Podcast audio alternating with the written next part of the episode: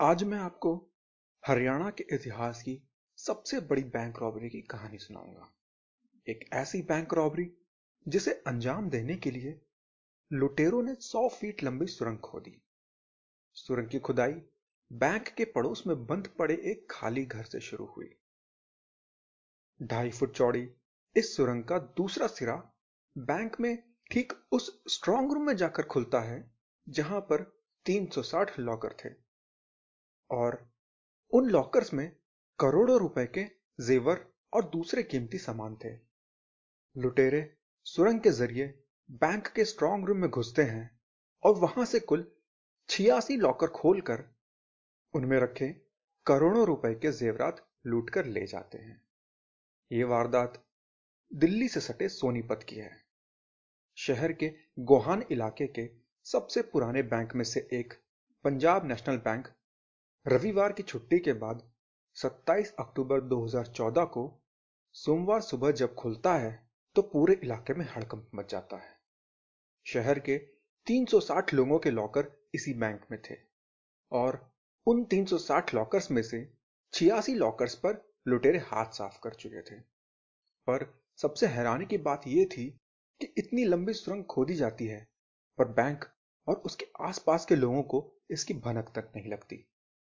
लुटेरों ने एक परफेक्ट बैंक रॉबरी की साजिश रची थी। एक ऐसी साजिश जिसमें सुरंग खोदने के लिए खुदाई की जगह, उसकी लंबाई, चौड़ाई, दिन, वक्त सब कुछ पहले से परफेक्ट चुना गया था। शनिवार हाफ डे और रविवार की छुट्टी के बाद सोमवार को जब बैंक खुला तो अंदर तो सब कुछ ठीक ठाक था, मगर बैंक का मैनेजर जैसे ही स्टोर रूम पहुंचा जहां की लॉकर और बैंक का स्ट्रांग रूम था, उसकी हवाइयां उड़ गई। अंदर आधे के करीब लॉकर खुले पड़े थे, फर्श पर सामान बिखरा था और ठीक लॉकर की दीवार के सामने नीचे फर्श पर एक बड़ा सा गड्ढा था। ये और कुछ नहीं बल्कि वही सुरंग थी जिससे लुटेरे बैंक में दाखिल हुए थे। बैंक मैनेजर ने पुलिस को इसकी सूचना दी। पुलिस की टीम किसी तरह सुरंग के अंदर दाखिल हुई। सुरंग के अंदर घुप अंधेरा था। इससे करीब सौ फीट की दूरी के बाद पुलिस की टीम को सुरंग का दूसरा सिरा मिला। सुरंग का मुंह कहीं और नहीं बल्कि बैंक के बाईं तरफ गली पार बंद पड़े एक मकान में खुलता है। यह मकान पिछले काफी वक्त से खाली है। मकान मालिक सोनीपत के बाहर रहता है। इस सुरंग को बनाने में लगभग एक महीने का समय लगा था। आरबीआई यानी कि भारतीय रिजर्व बैंक के नियमों के मुताबिक लॉकर में रखे गए सामान के खोने या चोरी हो जाने के मामले में बैंक कोई हर्जाना नहीं देता। इसके पीछे तर्क यह है बैंक को इसकी जानकारी नहीं होती कि किसने बैंक के लॉकर में क्या रखा है। ऐसे में हर्जाना किस आधार पर दिया जाए? जाहिर है लुटेरों की प्लानिंग सटीक थी पर बैंक की लापरवाही भी कम नहीं थी। लॉकर रूम में एक भी सीसीटीवी नहीं था और आरबीआई के रूल्स के मुताबिक स्ट्रांग रूम की दीवार, छत और फर्श में लोहे की प्लेट्स और सरिया लगा होना जरूरी है, जो इस बैंक में नहीं था।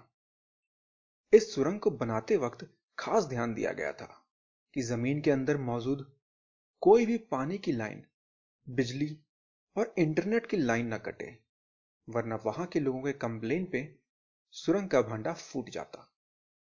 पुलिस ने अपनी सारी जांच कर ली। बैंक के आसपास से पिछले तीन महीनों में किए गए सारे कॉल्स को मॉनिटर किया गया, परंतु चोरों ने इसका भी खास ध्यान दिया था। वो बैंक के आसपास कभी भी अपना मोबाइल स्विच ऑन नहीं करते थे। चार दिन बाद पुलिस ने चोरों की जानकारी देने वाले को दस लाख रुपए इनाम देने का ऐलान किया। उसी दिन पुलिस को एक कॉल आई जिसमें बताया गया कि चोरी में शामिल दो लड़के उस बैंक से पांच किलोमीटर की दूरी पर स्थित एक गांव के रहने वाले हैं। पुलिस ने तुरंत जाके उन लड़कों को उठा लिया। उनके घर और उनकी दुकानों पर छापे मारे गए। वहां से लाखों की कीमत वाले जवाहरात मिले। पुलिस के दबाव में उन लड़कों ने अपना जुर्म कबूल कर लिया और उनके साथ चोरी में शामिल तीन और लोगों के नाम बताए। उनमें से एक उस मकान का मालिक निकला जिस घर से इस बैंक तक सुरंग खोदी गई थी। इन चोरों ने पूरा प्लान बहुत जबरदस्त बनाया था, परंतु उनमें से एक लड़का जो बैंक से पांच किलोमीटर दूरी वाले गांव में रहता था, उसने शराब के नशे में एक दूसरे गांव वाले के सामने चोरी में शामिल होने की बात बता दी थी। उसी व्यक्ति ने पुलिस को कॉल करके चोरों के बारे में जानकारी दी। इन बदमाशों से करीब एक करोड़ के सोने और चांदी के गहने और कुछ कैश बरामद हुआ, पर अब बैंक के सामने नई परेशानी थी। जिनके लॉकर से सामान चोरी हुआ था, उनके भी दिल में चोर हो सकता था।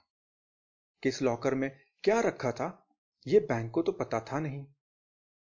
यह मुद्दा फिर कोर्ट में जाता है। कोर्ट ने एक टीम बनाई जिसके सामने लॉकर के मालिकों को अपने सामान से रिलेटेड कागजात या प्रूफ दिखाकर कौन सा सामान उनका है ये बताना था, और उसी टीम ने चोरों से बरामद सामान को वापस उनके मालिकों तक पहुंचाया। सोनीपत भारत की राजधानी नई दिल्ली से मात्र अट्ठाईस किलोमीटर की दूरी पर है। सोनीपत में सिखों और मुगलों के बीच कई युद्ध लड़े गए हैं। सत्रह सौ आठ में बंदा सिंह बहादुर ने सिखों की आर्मी को मुगलों के खिलाफ सोनीपत के युद्ध में लीड किया था। आप सोनीपत जाएं तो बंदा सिंह बहादुर के मेमोरियल को अवश्य देखें। दिल्ली से सोनीपत की तरफ जाते समय रास्ते में मूर्थल पड़ता है। यहाँ के पराठे बहुत फेमस हैं। दिल्ली और उसके आसपास रहने वाली जनता हर वीकेंड मूर्थल पराठा खाने चली ही जाती है। वहां के एक पराठे को अकेले खत्म करना मुश्किल ही नहीं, नामुमकिन है। ये कहानी अगर आपको पसंद आई तो अपने दोस्तों के साथ अवश्य शेयर करें।